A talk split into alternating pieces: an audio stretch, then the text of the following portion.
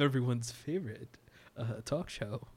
I'm Ernesto Mancibo, And I'm Pablo Morales Martinez. and together we are Robots versus Taxes. on Radio Free Brooklyn. Yeah. We're taking it really mellow this week Yeah. oh, I thought we were doing NPR voices. because we're so angry. Yeah. yeah, we should do NPR voices with for like really murderous and crazy stuff. You know, Oh fuck! I forgot that I'm we're. gonna come over and rip out all your toes. Let's hear top five favorite toes and why you like them. ah, yeah, yeah, yeah. ah, shake it out. Shake it out. folks. uh, Would you mind if I just got the the bullshit out of the way Which one? that we were talking about? Oh, just like, now? Just before. Uh, w- in the bonus. Mhm, all right, in, cool. in, in the bonus footage. Yeah. All right. So you wanted to talk about. Uh, Just a just a, a quick thing because I, I really don't want to spend as much time as I thought I wanted to spend on it. But Okay. there are some themes that I think are important to talk about.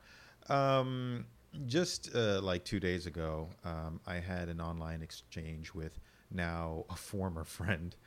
Um, when he presented the subject of uh, male toxicity and whether it could be applied to black men, because according to him, uh, the concept of male toxicity is a European construct.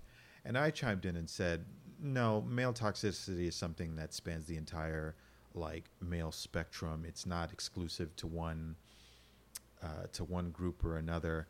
Uh, if you mean that the terminology uh, was somehow, you know, cooked up by European thinking, well, I mean, you know, even if it has, it still doesn't undo uh, the fact that that behavior is still present in all men, including black men. And let's say, theoretically speaking, even though I don't believe this, let's say that before uh, colonization and the slave trade, that black men somehow never uh, expressed uh, patriarchal views or any sort of abusive attitude toward women um, back in Africa before any exposure to European influence. Um, let's say theoretically that was true, which again, I don't think is. But if it was, then it's been ingrained in us uh, in the Americas for the past several hundred years. And now here we are in the modern day. We've adopted that behavior. What do we do about it now? Okay. So even if that history, as I've just painted it, that theoretical history were true, it doesn't it's still a problem. it I doesn't mean, yeah. exactly. Thank you. It's like, what do we do about it now? Like, Yeah. there are still women being hurt. Even uh, other men are being hurt by male toxicity. Right, Like, of course. What do we do? Anyway, this conversation devolved quickly into um, some sort of blather about anti-feminism, in particular, anti-black feminism, on his part. Um, there was a great. Well, he wanted you to to create an argument and with and he gave you a handicap Mm-hmm, to this argument, which was like he wanted what was it? He wanted to give Oh. like make five points or whatever. five points, five problems of male toxicity that are exclusive to black black men, and five solutions to those problems. And And what was the handicap? oh, and the oh, and the handicap he followed that up with was uh, and no feminist views. And I thought to myself, first of all, I replied, I was just like, first of all, I'm not essentially going to make your point for you because my point was that male toxicity can and does exist in black men and black male culture. So I'm not going there, but I will point out five problems and give you five solutions to them to show you that this is something that can span across any part of the male spectrum, but you know, since we're talking about things that exist as well in black male culture, here they are and presented solutions. Am I saying that these solutions are like, you know, easy or even the right ones or anything like that? No, but I did do it.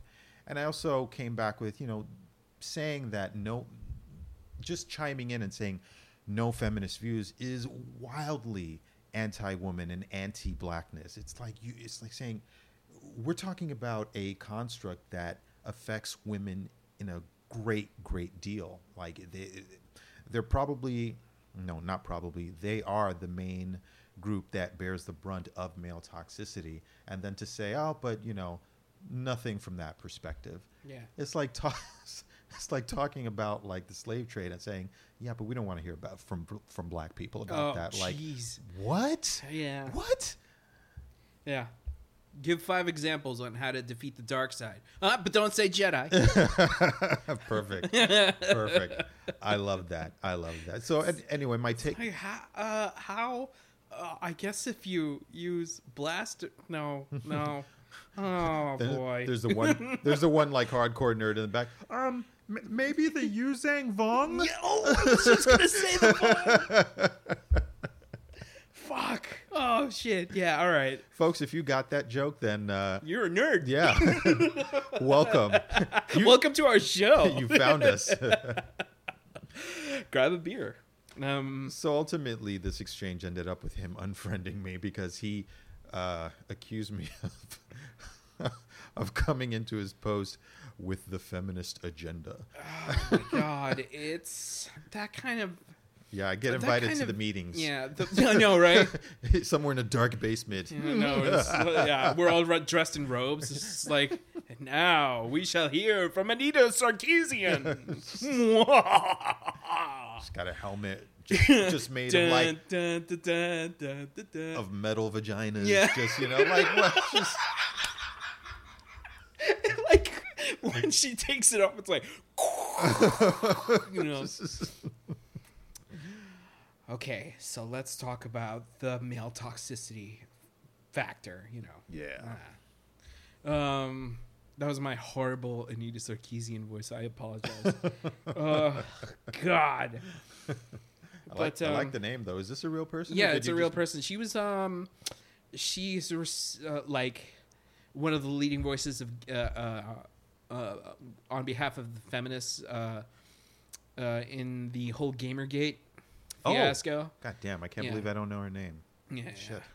she's yeah, she's great. Uh, I, I I love her shit. Sometimes I, I disagree with some of her shit, but for the most part, love her shit. Mm-hmm. Um, but yeah, uh, I I uh, you know with this aforementioned friend, I feel like that kind of um, you know that kind of negativity those kinds of negative words again and, and bringing that co- kind of uh, anti-feminist perspective i think comes from like a very deep-seated like psychological historical place you know? So and i i feel like that's that's true of like 99.9% of these you know of these uh, anti-feminist men who are just like you know they should just shut their mouths and you know go back in the kitchen kind of assholes who are just like i don't know why they won't fuck me you know? I just read like i that reminds me i just i feel like i saw something on my on my facebook feed um where it was like uh top, it was like a list of like you know one of those BuzzFeed lists or Wisecrack or whatever, where it was like uh, actual Tinder responses to like anti like these kinds of um, anti-feminist men's responses to women who were just like, you know, I saw your picture, milady, and I thought. You know, I should speaketh to thou. And then the lady doesn't respond. She's like, I called you milady. You thought, why aren't you responding? You know? Christ. And it's I'm like, oh, these guys are just fucking horrible. Oh. But like, you know, then they go online and they get into groups and they turn into incels and men's rights activists and now we got this whole disease plaguing the our current culture. Well, you know, it it it speaks to male culture that those responses come from such such a knee jerk place inside inside men, and I'm I'm going to admit now that there there is something ingrained in what men are to expect and how they vocalize it. Now, I'm just going to go on record here that I've, I've never, I you know, I'm on the uh, online dating scene and I, you know, speak to women here and there, but um, I've never ever responded in that fashion, in that fashion of calling them names, even responding in anger or anything along those lines.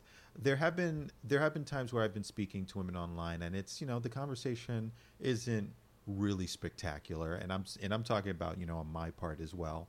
And there have been times where I've just been uh, unmatched by a few women. Is they're just like, well, you know, I'm not interested. I'm just getting the fuck out of here. Right. And you know, there's no way for me to you know reach out again. But you handle it, I'm assuming, like an adult. Well, yes, I do. But there is that feeling inside of me that makes me go like, what the hell? Like I was I so boring? Like I couldn't even, you know. And I stopped myself at that point.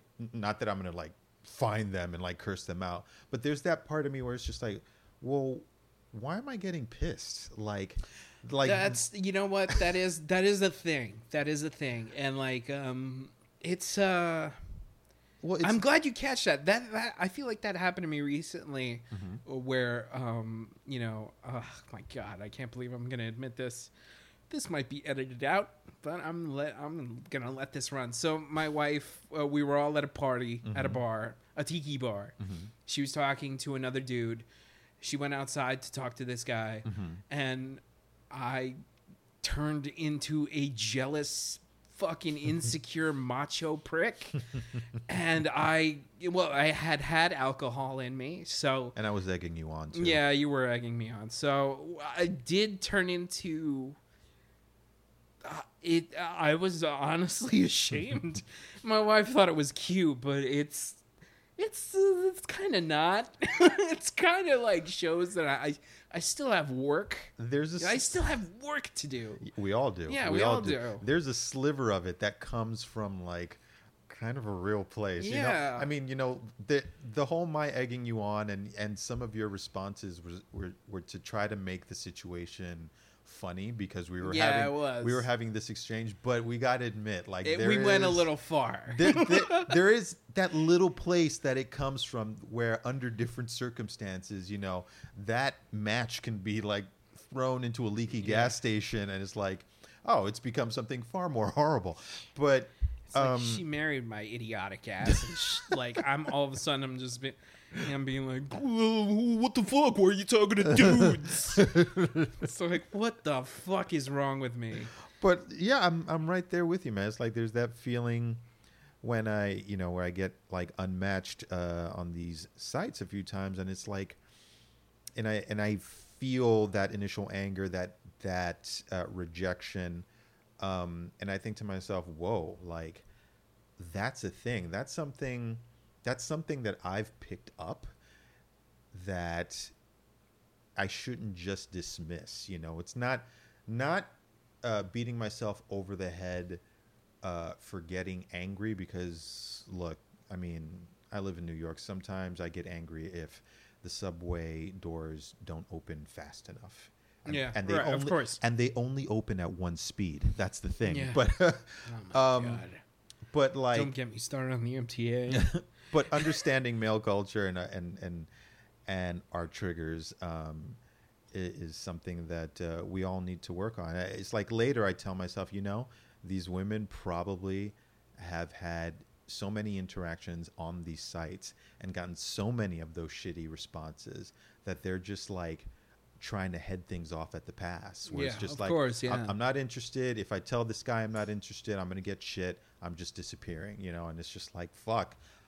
If I were in their shoes, I'd do the same thing. Right, of course, because it's like the thing is like uh, uh, what what I think these men are missing is a feeling of empathy, because they view empathy as weakness because there's it's like you know it's considered a feminine quality, you know, but um, all you have to do is view them as hu- fellow human beings, and you'll be all right, you know. Just just deal with like a fucking adult, you know. Ah, yeah, Male toxicity. male toxicity. It's it's what's going around, Yeah. you know. It sure is. I mean, uh, given our fucking president, I mean, like that shit is. It's like it's gone from a small rash to like a full blown. Oh my god, it's on my face now. Ooh. You know? Let me get you an analgesic for that. You'll be taking the full body condom. Uh, I think five for the week should do. Ooh. So Oh, um, now speaking of um, of toxicity and things that people are ingrained with and how to deal with them, yes, um, I'd like to I'd like to jump on a subject that slightly overlaps with our robot section, and, and it's uh, the news with James Gunn. James Gunn. Okay, Yeah, good. I was just about to talk. All right, cool. Yeah. Um, all right, we're right. vibing. Yeah, I know. It- Woo! it's like we've done this show before. You know? 60 episodes in the can. Um, so, all right. So, what are your views on? Because w- we talked about it briefly, and then I was just like, maybe, maybe we should shave it, save it for the. We should shave it for the show. Sheriff Father Call. um, I agree with Disney's action. However, I really, really respect the way James Gunn responded to that action because he didn't he didn't come across with this like bullshit like oh it was so long ago though it was a long time ago It was, yeah. and he said, you know, the things that I said at that time were to get some sort of shock value or to be provocative, and even then, it didn't work. And when I look back on those comments, I really am ashamed of what I say, and I fully understand why Disney did what they did. I do want to say that I am a different person now, and that I wouldn't say those things. I'm, I'm paraphrasing here, and that I wouldn't say those things now, but that doesn't change the fact that I still said them. So, you know, I just want to say, like, you know, it's been great, this, then, the other. Um, I get it, and uh, basically, like, learn from this, and then gracefully just Bowed out. and just bowed out. You okay, know, that's fine. it's like I really got to respect that. Like I think I think it's necessary when stuff like this comes up for there to be some sort of consequence, and sometimes those consequences are going to be sucky. Like despite the terrible things that he said, I also at the same time like the work that he did with Guardians of the Galaxy. Re- right, I of really really like it.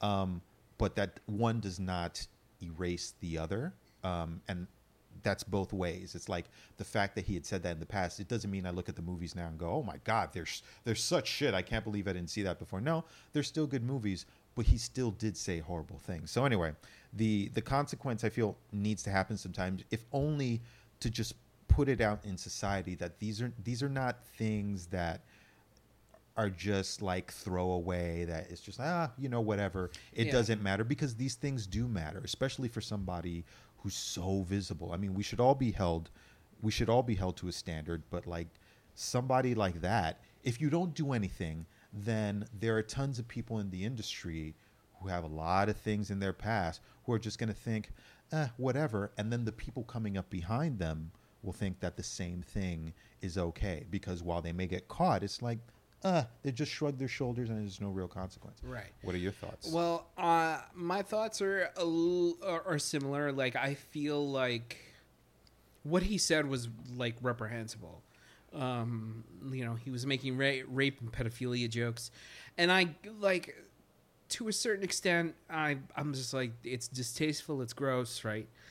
Um, and on the other hand, like I see that like he apologized for them a while back and mm-hmm. now he's apologizing for them again. Mm-hmm. Um, and reaffirming that he's no longer that person. Although like to echo one of my wife's points is like do i really know that he changed? Mm-hmm. Because he's a he's a famous person. How like i don't know him from like a fucking you know hole in the wall how do i know that he's changed all I know is that he apologized for it and that he hasn't me- he hasn't made a ra- another rape joke or another um, uh, pedophilia joke since. Although I do think he made a fucked up joke, like maybe a homophobic remark, like after the first Guardians of the Galaxy. Um, but for the most part, I'll say this much, right? He apologized. It seems like he changed. And the thing about um the thing about the age of the internet Mm-hmm. is that I feel like there's this uh, there's this uh, atmosphere of unforgivingness Hmm. to it. Like people aren't allowed to grow.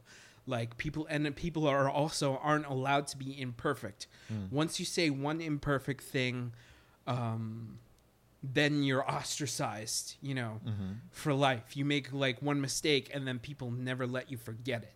Hmm. You know? And I think that that it that hinders personal growth. It's like people are always going to hold that over your head. Hmm. Uh, I think that's kind of unfair. Hmm. But at the same time, um, the fact that he acknowledges it says speaks volumes. Sometimes these people just need to be flushed, you know. Right. It's, but let me ask you this: in terms of your point of personal growth, is personal growth contingent on the world giving you a chance, or is personal growth something difficult that you need to do alone? Like, Well, you, now you're asking the nature and nurture questions, like what hmm. influences more, and I think it's a little bit of both. I think that, like, uh, uh, you know, I think that, uh, yeah, you're in the public eye, but also interacting with other people, e- even if you weren't famous. Interacting with other people and other people calling you out on your bullshit informs your ability to be like, you know what, I'm fucked up. I need to reassess. And how many like uh, uh, to an, a certain extent, I've never made like a pedophilia joke or a, or like a, a rape joke. And if I if I ever did, I must have been in, in my early teens. Um, but uh, you know, I've said and done fucked up things, and I've looked back on it. I feel like I just had this conversation where I I told you that it, like in my teens and in my younger years, I used to say the word faggot mm-hmm. and I know that that word is even now as I say it, it makes me physically uncomfortable. Mm-hmm. Um, but that's a good thing. That's a good thing that I've changed enough to know that that word and the meaning behind it and all the things that have that I've said that were fucked up pertaining to homophobia, pertaining to like, you know, uh, anti-gay or anti-transgender sentiment that I experienced growing up around like living in, you know, East New York in an urban environment that perpetuated those feelings. I recognized that that was not the way to go. I that was a that was then that was me then this is me now being like i'm not that person how did you to get more specific how did you recognize that because you know neither neither of us are gigantic you know hollywood or famous people i i speak for yourself I, well, um, excuse me. You know, you can catch Pavel's, jarvis oh jarvis You can catch Pavel's ga- catalog on Netflix, Hulu. You know, check out Stellar Nights. Uh, i'm listed on imdb i guess are you really? yeah i am Oh shit. for like a movie i, I produced for a college or whatever Oh man. yeah Am I am I anywhere in those credits? no or- it was for something Oh. I, it was for something that i didn't direct or write it was for something i produced I let myself get felt up by an alien for nothing. Can't get anywhere in this business. Anyway, Uh, yeah, but you were you were saying right. I'm sorry. but anyway, um, when it kind of lost like my track. now, No, like- you were saying like not being famous. Oh, like, so how did not I- being famous, like you, it's not like you were, you know, um, uh, ostracized, you know, for for these comments or anything like that, or you lost a job or anything like that. So, besides a lot of people making it hurt for you, um, which personally, just for me to interject, I feel is sometimes required for these rich and powerful and, and famous people because they've got so much insulating them with with influence and money that the regular somebody just pointing them and say, "Hey, that's kind of fucked up." I don't feel is going to. They're going to feel it um, in the same way. Sometimes you got to hit them in the pocket a little bit, or in the in the old like power sack. I just I don't know why I even said that, but the old power nutsack. but for a person you know like like ourselves who don't have that level of insulation like what point did it dawn on you that it was wrong? Did you like Um, make uh, did you make friends who were gay or did no, you, I really, I wish I, I, I, in my twenties, I was exposed to it a little more. So this is what happened. Um, I was at Hunter College, right? And I would periodically, when I had my downtime, I would periodically go into the, um, the gay and lesbian, uh, the LGBTQ plus center, because they would constantly be playing The Simpsons on their TV. All right. Um, to which I was like, "This is awesome!" Right? Um, and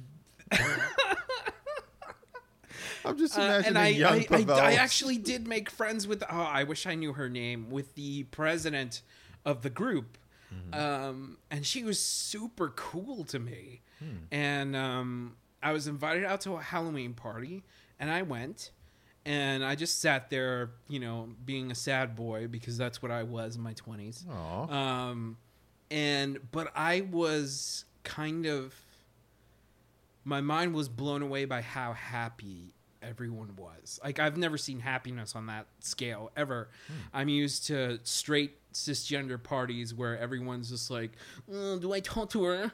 I don't know. There's so much pressure." You know, it's, it's like you know, there's this weird like um, status quo kind of feeling to everything where this felt like unbridled kind of raw like people just enjoying being amongst each other so there was that um, and also i read a lot. Like in my 20s i just started reading uh, like i was reading a lot of like che guevara books. Um, and i was reading a lot about like uh, um, oh, um, James Baldwin. james baldwin. Yeah. oh my god why did that name escape me? So i read more of that. I read more baldwin and i just started realizing that the lgbtq plus community was a minority within the minority that was ostracized. Like i was a minority and these were people that existed within a minority. And they were not only ostracized but they were ab- abused more so than people who were already str- like the gay black community was already struggling like the black community was struggling and then the gay black community was struggling even worse because the black community hated them. And it's like that's that spoke volumes to me. Because i was just like i was already starting to like really understand the concept of injustice so much so that it i don't know it just i i couldn't stomach hmm. that those feelings and that that f word anymore Okay. like and i knew i was just like there's something wrong with with this there's something wrong with me that i have to i have to fix this There's a lot to be said about proximity to a group, especially these struggles that they go through to open somebody's eyes. Yeah, that's definitely one way to to start on the path of uh, enlightenment. yeah Yeah.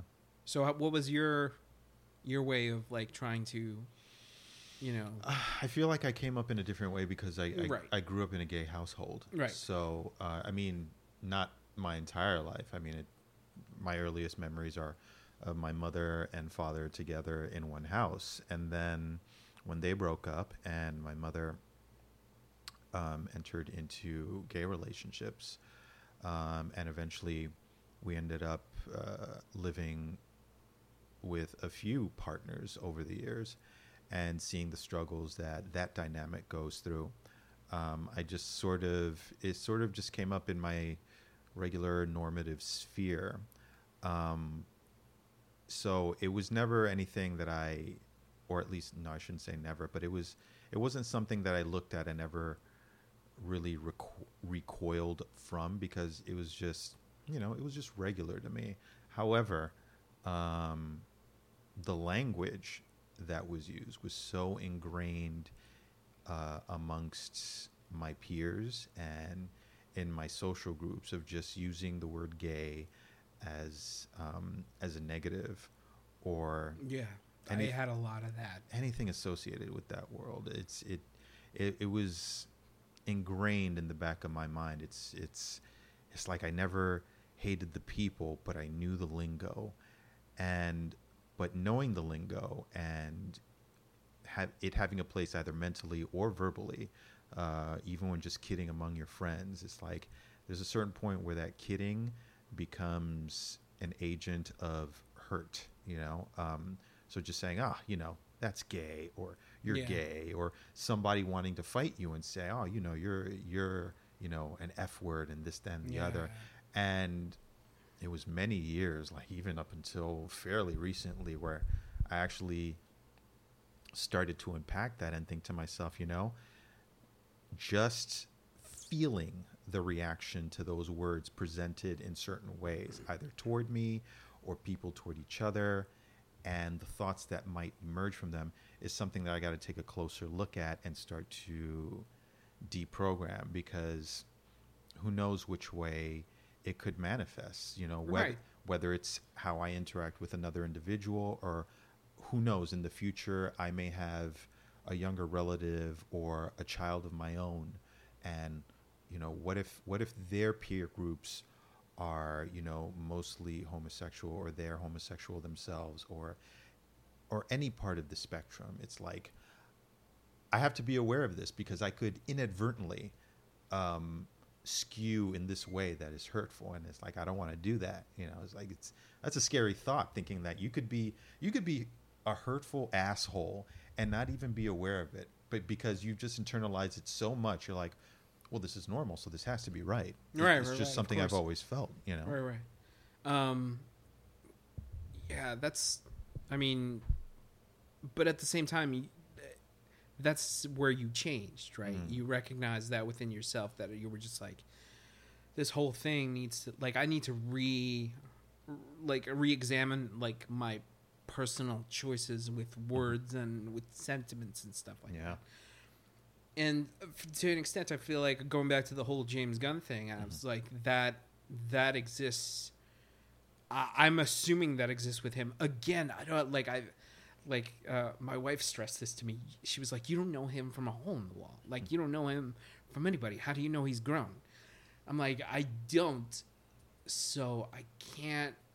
Like I, I, for a while, I uh, like, and I'm only saying for like a day or however long the news cycle has been with this. Um, A few- I, only a few days only a few days. I, I was on I was on his side, and now I'm I'm not so sure because I don't I don't fucking know James Gunn. You know, um, I can only assume. But at the same time, here's another thing, right? So the person that uncovered this information is is a guy named Mike Cernovich. yep yep So, uh, for those who don't know that name, this guy is the famous piece of shit who um, promoted that idea that Hillary Clinton was running a pedophile sex trafficking ring out of the back of a pizzeria that led to the death of one person who got shot. Who, uh, some asshole believed what Mike Cernovich said, went down to that pizzeria and shot the place up, killing a person. wow Um, so, and this guy is no stranger to making a rape joke tweet. mm-hmm. Like his his he's a like a royal piece of shit. Mm-hmm. But his tactic, along with his uh, his co-conspirators, are that we find. I think he tried to do this with Patton Oswalt too. He's trying to find left-leaning celebrities, and he's trying to make us like the the the quote unquote liberal public cannibalize them mm-hmm. because they know that we're like, oh, they're social justice warriors. They're gonna go after him, you mm-hmm. know. So that's what they're expecting. They want us to turn on each other uh-huh because um, they they assume that that's what we're doing to them, despite the fact that they do that shit on their own. mm.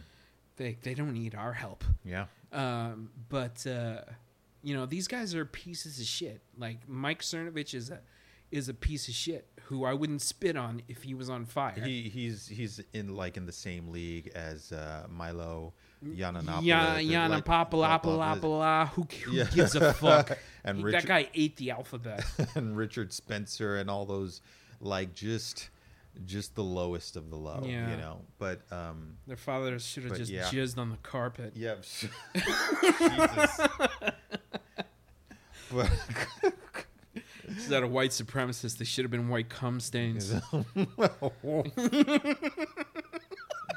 oh. Oh man, I am just angry.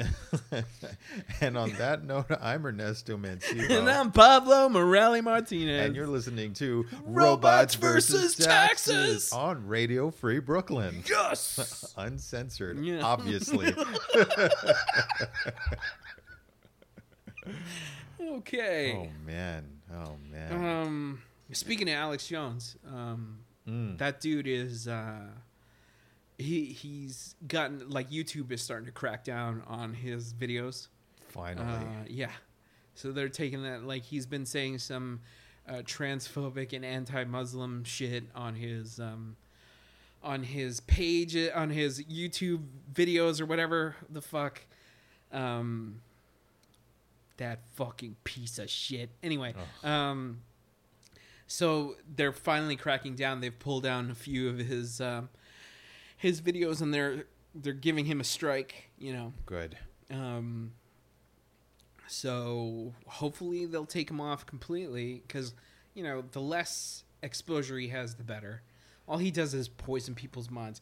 I remember what he said about Fourth of July. He said, "Fucking what's it? What Rachel Maddow was march To down the- and try to impale Trump with a The, The- it was going to behead him, and this was after the Fourth of July. It's like Didn't she say? No, well, no, that's it- news no, to me. It was def. Oh shit.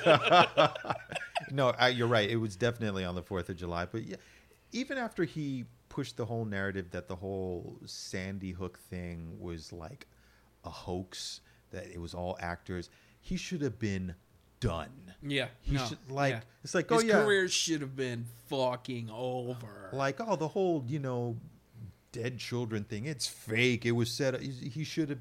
He should have been. He should be emptying the garbage behind a 7-Eleven right now, Yeah.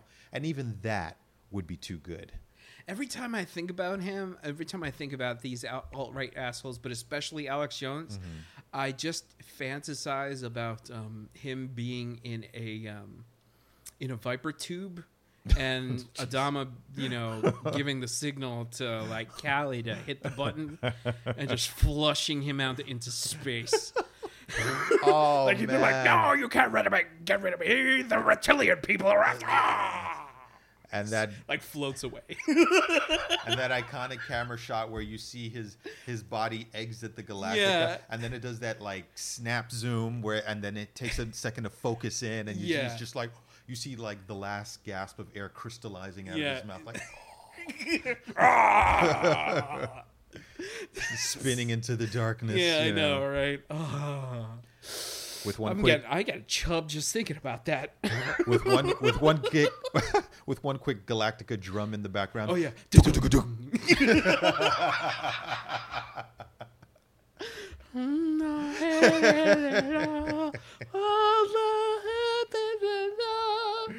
Oh man, I miss Galactica. Sorry. I miss, I miss that show. Me too. We've said that a lot. Yeah. We've said that a lot. Um, But let's get into some lighter fare. into some lighter fare, if I may. If I Yes. may, let me lead in a little bit from our taxes section into the robot section with something that we just touched upon, which Okay. is again James Gunn. Okay. I didn't know until today that he had placed some sort of super large Easter egg in both uh, Guardians of the Galaxy 1 and 2. And no one has guessed what it is yet. Really? Yeah, he's told his fans repeatedly, like, I've put a giant Easter egg in both films, and nobody has guessed correctly yet. There are tons of theories out there. One of one of which I Can't heard. be out of the whole Adam Warlock egg. No, it's definitely not that. He he he he was even like, he was like, yeah, no, Adam Warlock is not going to be in Avengers four. So Okay, that's fine. so yeah, there's like I I really don't want them to like just cram them in there, Yeah. but um, somebody was uh, speculating that he has been dropping hints that Galactus is coming. that Galactus will be the the new big bad after Avengers four. Um, and he gave Where has Galactus? Where has this Easter egg even been? Well, they pointed out a few. Um, I got to find this guy's name on YouTube, but pointed out a few interesting things. Like he used in one of the flashes that happened, I think it was in the second Guardians of the Galaxy, where there was a whole bunch of imagery just flashed in front of the screen for something. Um, I forget what part. I'll have to pay closer Okay, attention next right, time. right. There was a panel that was lifted almost directly out of the comics where um, before Galactus was actually Galactus, and this was like classic, classic Marvel back in the day. He was actually like some guy who became Galactus, and the frame that they used in the film looked just like the frame in the comic. Oh, I was thinking like it was that big purple dude who's using the Power Stone, who was just like, he cuts down human beings like a field of wheat. there." That's another thing that he Yeah. pointed to. He was just like, since they can't use the exact imagery because movie wise, um, Marvel Disney didn't have the rights at that point. right. um, it, he was saying he was arguing that perhaps James Gunn was trying to like present the concept of Galactus, but like in a broken down way. Because when you look at the staff, it looks a great deal like Oh, Galactus's shit, horns. That's right. You know, and not to mention with the constant um, references to purple within like those That's visions. that right, use that's right. I was Holy like, shit. it's kind of a compelling theory. Huh. That would be Huh. fucking awesome if we The have power cosmic, right? yeah, it, that'd be Oh, fucking man. awesome if like instead, and this is what this guy said in this YouTube video. It was like instead of like at the end of the first Avengers where we see, you know, one of the Chitauri or the or the head Chitauri speaking to a throne, and you know the face turns around and we see that it's Thanos. You know, what if we hear a voice in the darkness of space, and it's the Silver Surfer talking to Galactus? Oh, I would shit my oh, pants. My brain would become jizz. Just- he's jizzing out his eyes. my brains. just mass jizzings across Yeah. the United States and the world to usher in I know. this whole new, you know. I look like the cover of the stuff. Remember Ew, that? oh. We gotta watch that Uh, film. that infamous B movie. Um, Oh, man. Yeah. Okay. So wow, that's so cool, man. Oh my god, I'd freak the fuck out, dude. that I, it's it's it's something else, you know. Where Because that would suggest, of course, the Fantastic Four is coming. and- absolutely and it Yeah. also as well as you know x-men and stuff like that but um the thing the thing is um i just love how marvel has not only made us excited for the films but also made us excited for what comes next like they always give us a little bit some better than others you know at the end of the credits but Right. it's just such a great experience. I love it. Some people say, "Oh, you know, the the." Some people that we know are saying the industry is oversaturated. yeah, yeah, stuff. of course. But as it stands now, I still Frankie love the it. sock. The Frankie the sock. Frankie the, sock. which leads me to my next uh, thought. If you could redo DC to be more, I know that's a loaded question. Stand by for our next hour of robots versus taxes Hour two. hour two of our special double long episode. Yeah. But um, this is not a double long episode. they won't give us that time. No, of course not. Not yet. We're getting there. Yeah. Um, but yeah. How would uh, you? How would you? Re- how would you re- How, how would, would- I, I reboot the whole like franchise? just? Well, the, I- we're I- talking about the films. I, yeah, the films. I don't like to use the word reboot anymore because it always sounds Yeah. so. How would you have started? How the- would I the have DC started the cinematic DC universe. The DC cinematic universe. Uh, I hate using the Marvel method, Mm-hmm. but I would have started it with uh, a character that isn't as well known, Mm-hmm. aka my, f- I think is my favorite uh, DC character, and the most compelling DC character. I think in in my eyes that if I could get the chance to actually write a script and direct a film about this character, I would do it in a fucking heartbeat. And that's I'm talking about the question. Hmm. Um, I love that character because, um, and I, I feel like I, I fell in love that with that character through the character of Rorschach. Now Rorschach is a fucking lunatic, you know, uh, fascist piece of shit. who I, everybody is just like, oh no, he died. No, he was no. I was like, he deserves it, um, because he's a fucking fascist. But uh, the question to me. Uh, I would have started it with that because I, I think the question to me represents like uh, a greater world. Like he is the link that I think could have united all of the the DC universe because I think he's uh, he's so paranoid and he's like I I, I would have had it be that uh, he he can actually see alternate realities and uh, he doesn't know whether he it's uh, psychological hallu- hallucination or things are actually there. But then you know he comes across like John Constantine and Batman, and like you know there are hints that there's an alien coming. You know. Um, and it's you know he everyone thinks it's Superman, but it's fucking Brainiac, you know, Oh, um, you know, but it's it's shit like that, you know, and then um, and then he gets drafted into art like he knows too much, so he gets drafted into Argus, which is like DC's way of saying it's Shield, you know, and then they're just like you've entered a bigger world, Mister, you know, question or whatever, and um, and you know in in one of like he walks past the cell and it's like you know um uh we see somebody like running on a treadmill and it's the fucking flash like on the cosmic treadmill so like uh it's it like i think with that i think like if you start from the back and then moved forward towards like um Batman, Superman, and the, that's the big tier superheroes. That's the way to do it. That's what I would have done. And Nice. I, I just think the question is such a cool, con, like a cool looking character. DC, please call this man and get him to do your shit over because I want to see that universe. Yeah.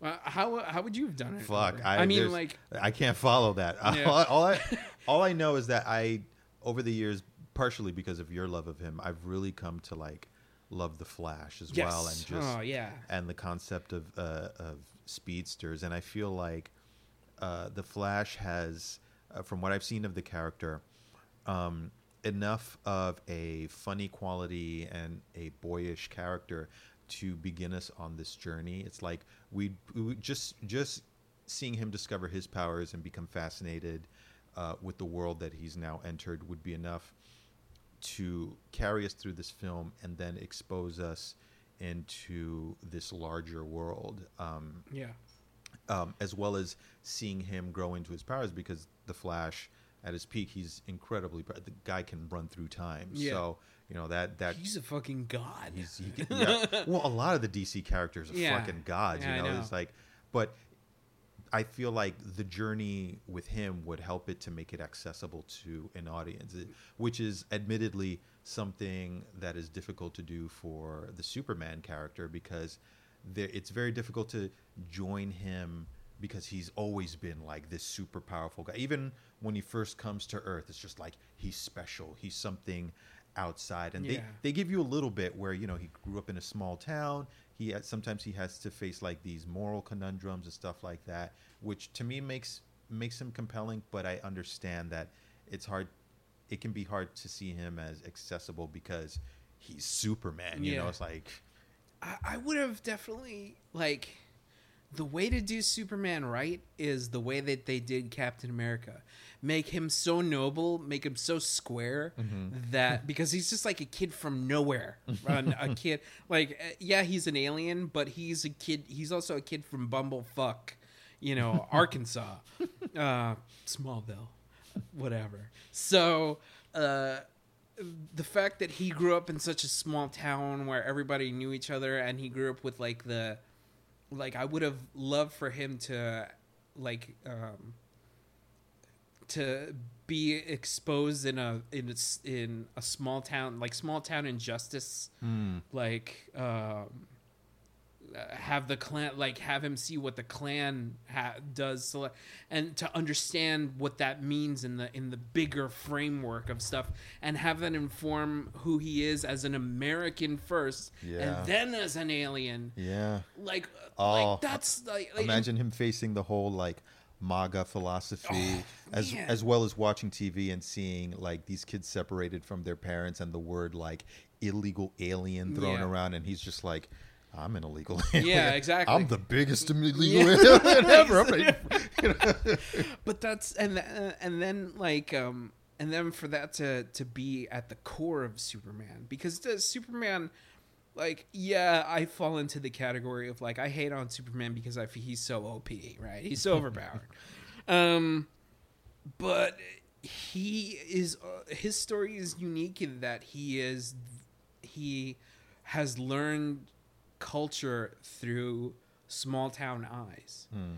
and like and not only that but he's also an immigrant and that can also like you can play with so much there Mm. and not make it so much about like you know my name my mom's name was martha too Okay. you know All right. like yeah like uh like I, I i get that like I, i'm just like like i get this that the spectacle surpasses the but it, that's the thing if these dc sh- uh, movies have shown us anything it's that the spectacle is boring story matters That's true. That's Um, true. And side note, DC would do well to poke fun at the Martha angle the way Marvel poked fun at the sun is getting low angle. oh in Thor shit oh my god Like they would they would do well to be like, all right, we fucked up with yeah. that one. Right? So, Hey, remember when your mom was my mom? No, I get it. Yeah, that's not how it went. But you know, um, you know, you know, fucking Ryan Reynolds really wanted to be the Flash. I would have killed to see Ryan Reynolds the Flash. Oh, Um, dude, yeah, I know, right? He totally could have rocked that. Yeah. Instead, D, what DC's doing now is kind of backwards, Hmm. but I kind of love how loony it's starting to feel. Hmm. Like I love the the Shazam trailer. I was I saw that Shazam trailer, um, and I was like, all right, I'm in. I'm in. I'm all right. Finally, this looks engaging Yeah.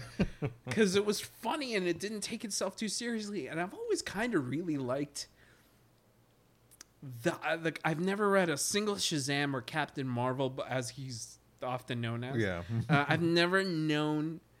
I've never read a single one of his books, but he, that character has always seemed super interesting because it's like a kid, Yeah. and like he's just like, hey, guess who's a superhero? you know, and I kind of love that. I'm just like, because that's what we all want. We all want That's to. True. When we, when we were kids, we all wanted to fucking you know fly and have Superman's powers. That's true. That's true. And I'm I'm the the commentary that you texted me when you saw that trailer, I thought to myself, you know what? This is this is going to be fun, you know. Yeah. So I'm definitely down for this.